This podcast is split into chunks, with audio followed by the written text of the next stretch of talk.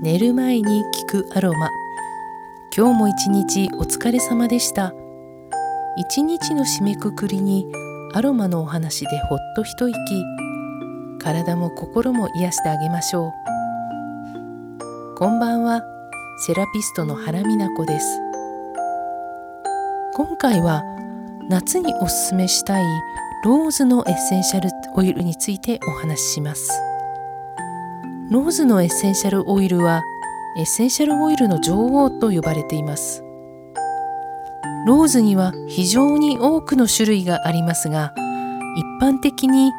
香料、香りのために蒸留されるのはわずか3種と言われます。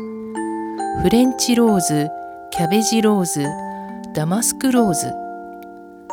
最高品質のエッセンシャルオイルローズオットーは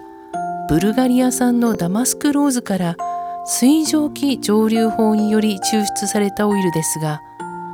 28g のローズオットーを得るためにバラの花が6万個、57kg ぐらいが必要と、途方もなく贅沢なオイルとなります。ですので、香水ではローズアブソリュートが使われることがほとんどです。これは化学溶剤を使った摘出方法なので、どうしても毒性のある溶剤が微量ながら残ってしまうため、肌に塗るなどのセラピー目的にはおすすめできません。お肌に塗る場合はローズオットーオイルをお使いください。ジャスミンの回でもお話ししましたが、ローズも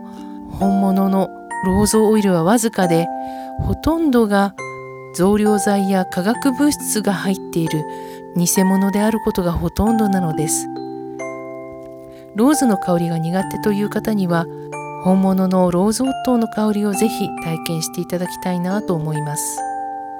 ペルシャ、エジプト、インド、ギリシャ、ローマ、古代文明でもローズの優しく甘い香りには薬理作用があり、そして愛の象徴として珍重されてきました。バラの香りは神経過敏になりイライラしたり、不眠や動悸があるとき、心の傷を癒してくれます。拒絶や喪失を経験し、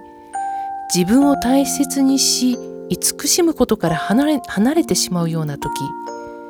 ローズのエッセンシャルオイルは優しく慰め、傷を負った冷えた魂を温めてくれます。心の奥深くに沈む絶望感から引き上げ、自分を信頼し他人を信頼する感覚を取り戻し、愛するという感覚を復活させてくれるのです。